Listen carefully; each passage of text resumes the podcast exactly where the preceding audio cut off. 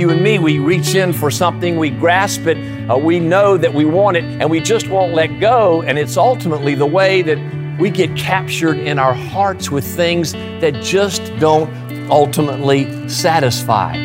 Contentment. Learning how to be content in every circumstance in life. This is Moments of Hope with David Chadwick. At one time or another, we all find ourselves discontent with the circumstances we face. So, how do we overcome these challenging times in our lives? Today, David takes us to the sixth chapter of the Gospel of John in a message he calls Jesus, the bread of life. Well, today I want to talk to you about this word contentment. Contentment. For I don't think I've ever seen in my years on this planet um, a culture that is so discontent.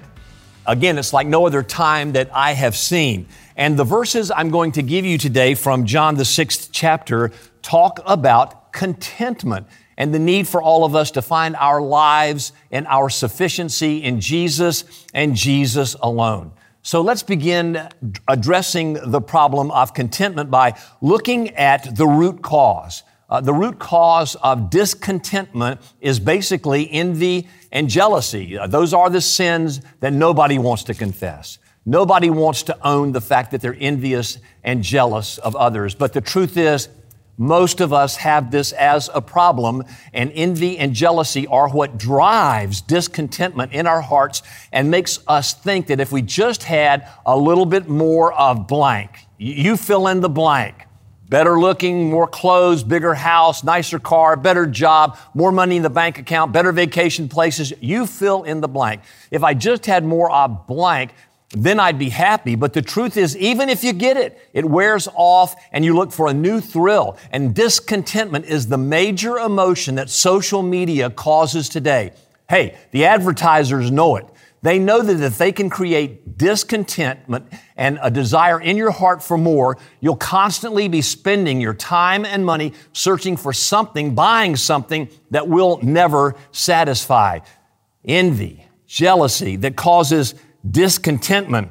Um, it's very true that social media preys upon that. It's also true that 1 Timothy 6 6 says that godliness with contentment is great gain. Godliness with contentment is great gain. You know, Nelson Rockefeller, the very wealthy billionaire, was once asked the question, How much does it take to be happy? He responded, Just a little more. Godliness with contentment is great gain versus the message of our society, how much does it take to be happy? Just a little more. Do you know in Africa, the way you catch monkeys to be able to put them into zoos is you put a coconut with the coconut hole at the top cut out and emptied out, and then you put a banana inside that coconut. And then the hole is just wide enough for the monkey to put its fist in, and it reaches in for the banana, which it loves and wants to eat. But the problem is when it clutches the banana, it can't take its fist out of the coconut. So when the monkey keeps trying to shake loose from the coconut, it can't do it. And then the hunters come and bonk the monkey over the head, and that's how they catch it.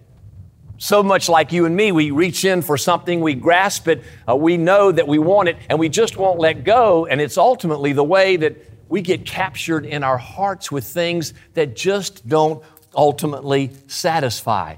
Contentment. You know, in Philippians, the fourth chapter, uh, Paul is in jail and he is perhaps facing a long imprisonment, maybe even certain death. And while he is writing a letter to the church at Philippi, he writes these words in Philippians 4:12. I know how to be brought low, and I know how to abound. So, so he knew what it was like to be really successful, the crowds cheering, how great you are. He also knew what it was like to be brought low, uh, where he was humbled and nobody wanted to follow him whatsoever. And he also said, and I know how to abound, and I know in every circumstance I have learned the secret of facing plenty and hunger, abundance and need. I can do all things through Christ who strengthens me. Paul had to learn contentment. It's something that all of us need to learn. It's, it's not natural because all of us just think if I had a bit more, if I had yet something else, then I would be satisfied. Let's look at John, the sixth chapter, beginning with, with verses 22 through 25, and try to understand this whole problem of discontentment in people's lives then, in our lives now, and what the ultimate answer is. Now, spoiler alert, here is the answer. Jesus said, I am the bread of life. That when you eat of Him, you're always satisfied. That's the ultimate answer. But let's see how we get there today in these verses. Verses 22 through 25, after the feeding of the 5,000 men, 15,000 to 20,000 people, after the disciples went on the Sea of Tiberias, rowing against a strong contrary storm for nine hours, seven to 10 foot waves, and Jesus coming to them after he'd pushed them into the ocean, after having prayed on a mountaintop, walking on the water, coming to them and saying, It is I, take courage, don't be afraid. After all of that, on the next day, the crowd that remained on the other side of the sea saw that there had been only one boat there and that Jesus had not entered the boat with his disciples, but that his disciples had gone away alone. So the next day, the boat that had been there bringing Jesus and his disciples to the other side had left Everybody concluded that Jesus had gone and his disciples had left as well, heading to the other side of the Sea of Tiberias. That long journey that they'd had the night before, arriving on the other side, we continue. Other boats from Tiberias came near the place where they had eaten the bread after the Lord had given thanks. So other boats had come there. Probably the people got on those boats to go to the other side to try to find where Jesus was. So when the crowd saw that Jesus was not there, nor his disciples, they themselves got into the boat and went to Capernaum seeking Jesus. When they found him on the other side of the sea, they said to him, Rabbi, when did you come here? So Jesus went to the other side with his disciples. The folks got into the boat and they came to the other side as well, seeking Jesus. And they asked the question to Jesus, you know, how, did you get here? And Jesus realized what was in their heart. You know what it was? It was discontentment. They had been healed, they had been fed, and Jesus had left them. They wanted to make him king. He said, I'm not going to be that kind of earthly king who just meets your every need because he knew that if we look to Jesus just to meet our needs, now folks, he does meet our needs, but if we look to him just to meet our needs, we'll always be unfulfilled because we'll always want more. We'll be like the, the little kid that we throw into the air and we catch and they giggle and laugh. And what's the first thing they say? Again, we, we throw them in the air and we catch them, and what's the first thing they say? Again, and you can do it over and over again. They always want more and more. There's always a new thrill, a new appetite that needs to be satisfied. And Jesus knew the reason that they were seeking Him right now was not because they wanted to follow Him and serve Him and to be His students and pupils. He knew they were basically trying to find Him out because they wanted more, more healings, more food. And they were basically bandwagon Christians, something all of us need to struggle with today, especially as our culture becomes increasingly contrary to Christian principles and conviction. We need to ask ourselves the question, are we bandwagon Christians? Are we just following Jesus for what He'll give to us, the healings and the food, or are we following Him because we know He's Lord and Savior of the universe, and we are following Him because He's the way, the truth, and the life, and no one comes to the Father except through Him. He is Lord. We want to do whatever He calls us to do. And a bandwagon sports fan is a sports fan following his team as long as his team wins. But when his team starts to lose, they jump off the bandwagon. Every sports owner knows the way you increase attendance is by winning. So they try to assemble the best and greatest team ever in order to win. That puts people in the stands and they give their money and they get wealthy. Well, Jesus knew that as well too. And he asked them the question, what are you seeking? Why are you coming to follow me? Is it because I healed you and because I solved your hunger problems so that you can just get more and more from me? Or is it because you really believe I am the way, the truth, and the life? He is warning them, He's warning us. discontentment can cause bandwagon Christians to jump on as long as Jesus is meeting my needs, then jump off whenever Jesus is not meeting my needs. So then let's move on to the next section in verses 27 through 31, or 26 through 31. Jesus answered them, Truly, truly, I say to you. There it is again. He says that over and over again. Amen and amen. Or listen up, listen up, exclamation mark. I'm really telling you the truth right now. This is what you need to know. Truly, truly, I say to you, you are seeking me not because you saw signs, but because you are filled with the loaves. Isn't that interesting?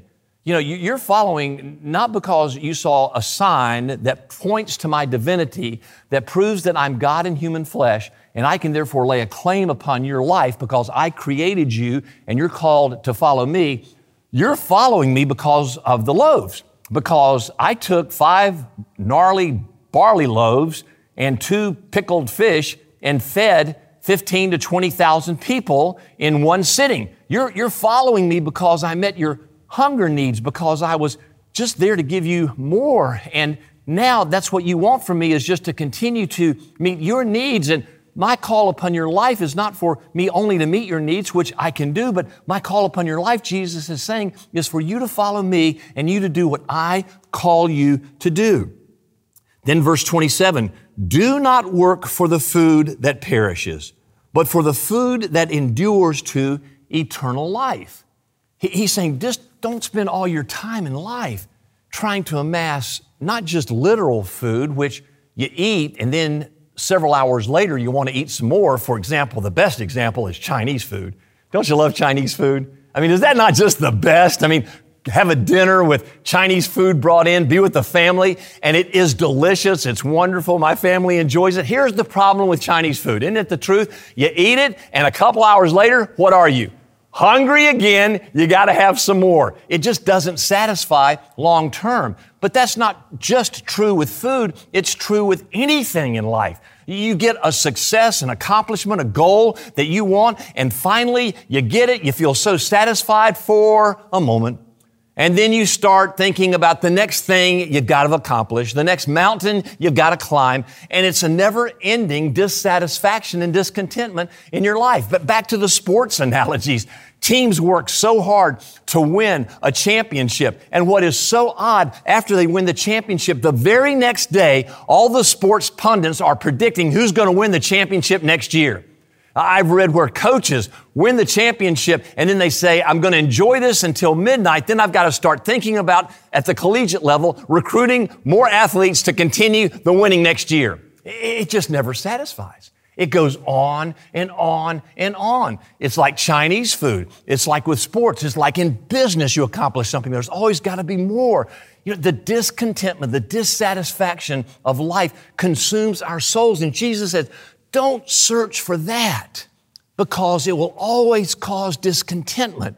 But eat the food that will bring eternal satisfaction. And he's not just talking there about literal food. He's talking about the things in life that we'll quest after that give a satisfaction forever. He's talking about life in Him and His life in us. Only there will we find the kind of eternal satisfaction that fills our souls and makes us feel satisfied.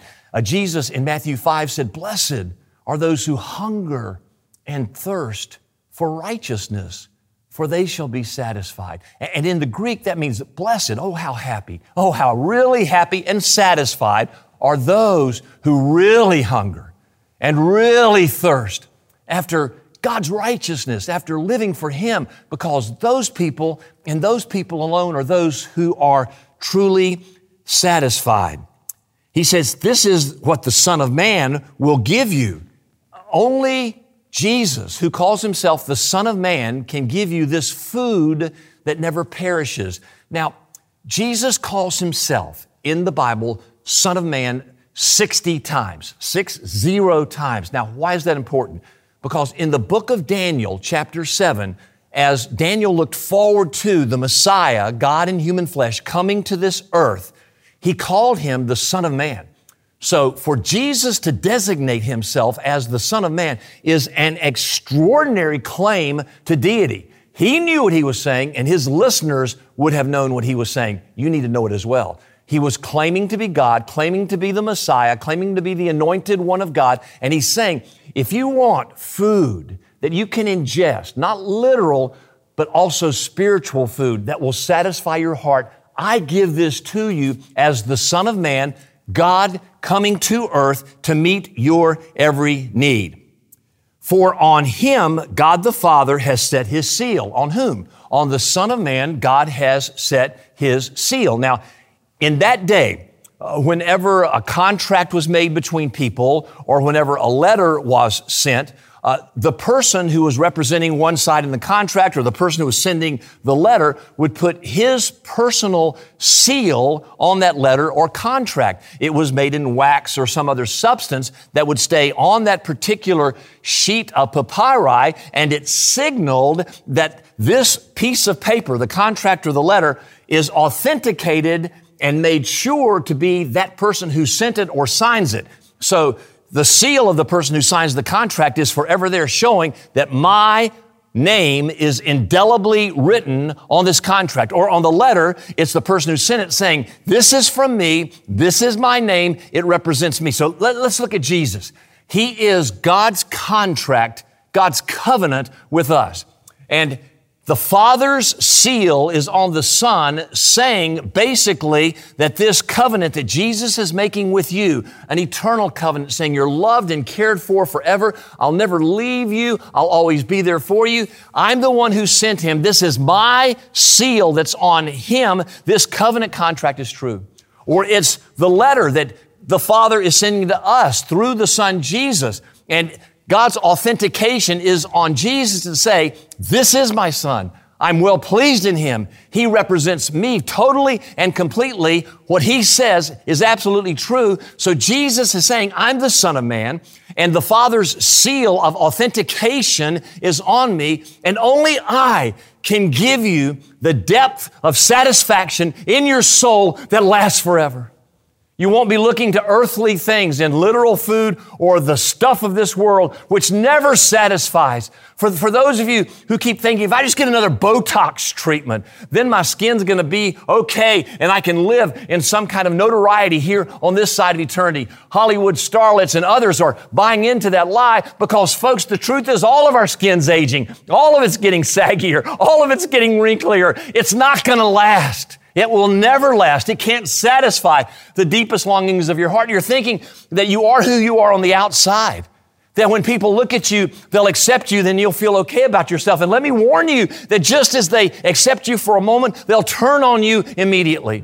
People make lousy gods. People make awful gods. You may think they're going to be with you forever and love you forever, and you can be a celebrity. They'll turn on you in an instant. If you depend on your outsides for the deepest longings of your heart to be met, you're going to be sorely disappointed.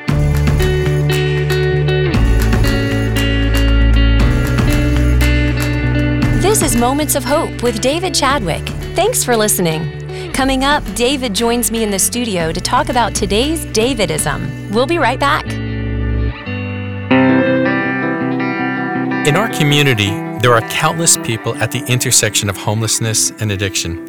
I'm Tony Marciano, President and CEO of Charlotte Rescue Mission. For over 80 years, we have been helping these men and women who struggle with addiction.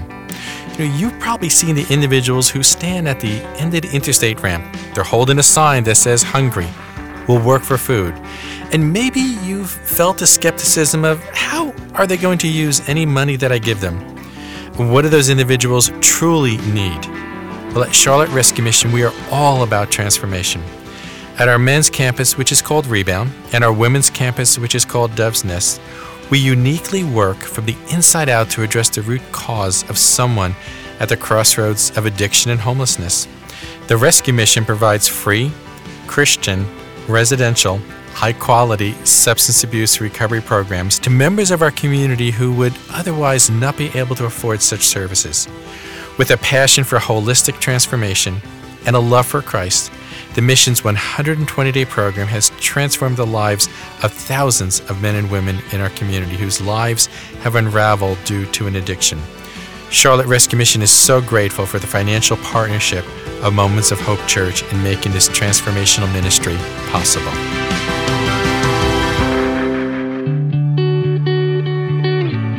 I'm Jen Houston, and with me today is our pastor, David Chadwick. David, thanks for being with us today. Thank you, Jen. It's great being with you too. In this morning's e devotion, you wrote a Davidism about the difference between lust and love. From my dad, I can remember him telling me this multiple times, uh, not only me, but my brother and sister and others it helps me understand the difference between lust and love because we are in a lust saturated culture. Mm-hmm. It's one that demands what it wants when it wants it, and if it doesn't get it, it pouts and is angry, versus the biblical definition of love and how it is described. So here's what my dad said Lust can't wait to get, love can't wait to give. Wow. It really is that simple. Lust can't wait to get, love can't wait to give. So we live in a culture of lust mm-hmm. where people want what they want when they want it, especially with physical desires. They demand it now, and there's no deep rooted covenant commitment in that intimate relationship, as opposed to love, which is rooted in covenant that says, no matter what, for richer or poorer, sickness and health, as long as we both shall live, I'm going to be committed to you. I'm going to love you. Mm-hmm. I remember my dad when my mom had dementia, especially those last three years when she didn't know anyone. He would walk into her room and hold her hand for hours, speak to her when she wouldn't talk back. And I asked him one time, Dad, don't you ever think about just leaving and trying to get on with your life? And he said to me, No, I made a covenant with her and I promised for better for worse, sickness or health, richer or poorer, and this is bad, but I still love her and I'm committed to her. Well, that's the definition of love. It can't wow. wait to give. Wow. It can't wait to care for the beloved. So we live in a culture of lust, and God wants us to live in a culture of love. When we live in love, we really are His disciples. And Jesus said it well in John 13 34. By this the world will know that you are mine by the way you love one another. Mm. Christians love, not lust. And when we do, the world notices that and wants to be a part of this Jesus whom we love so much. This is so, so good. Thank you for sharing that. This kind of reminds me of something I've been sharing with my children recently is the topic of delayed gratification. Right, right. Our culture doesn't like that either. no, not at all. We're a microwave. Just give it to me quickly. But there's power in in mastering the flesh. I think Tim Keller says something about this in his book on marriage that when you master the flesh, it really is the ultimate mark of maturity. And to love someone is a mature move. It is indeed. And that whole idea of the Bible describes it as crucifying the flesh yeah. is something we all need to take to heart. You know, a crucifixion in Jesus' day was the most horrific death possible. Mm-hmm. Uh, it oftentimes would take three to five days for somebody to die on that cross. So to crucify your flesh isn't an immediate kind of death to self, but it does take time, but it can happen. Wow. And when you choose to deny self and take up your cross, what God has called you to do and to be, and then to follow Jesus faithfully, over time that flesh really does die, and you learn not to lust to get, you learn how to love to give. That is so powerful. I never thought about it that way, and I just feel a wave of grace wash over me well, when you say it that way. That's you, so powerful. You should. And, and when that lust uh, gasps again to take control of your life, you can say, Nope, I chose to nail you to the cross, and I don't know how long it's going to take, but you're going to die. Wow. And I'm going to live in love and not in lust. Thank you so much, David. Powerful truths today. And thank you, listeners, for joining me today. If you'd like to receive these daily Davidisms in your inbox, please go to momentsofhopechurch.org, subscribe there. They'll come to you free of charge from my heart to yours to begin your day with a moment of hope. This has been Moments of Hope with David Chadwick, Senior Pastor of Moments of Hope Church. Today's message is from our Sunday morning worship service, and you can be a part of our service each Sunday morning at both 9 and 11 o'clock, in person or by going to momentsofhopechurch.org. While you're online, be sure to sign up for David's daily Moments of Hope, delivered every morning to your inbox. Also, check out David's weekly Hopecast. They're both free and available through our website. Again, that web address is momentsofhopechurch.org. For David and the entire Moments of Hope Church staff, this is Jen Houston asking you to pray for wisdom for the leaders of our country.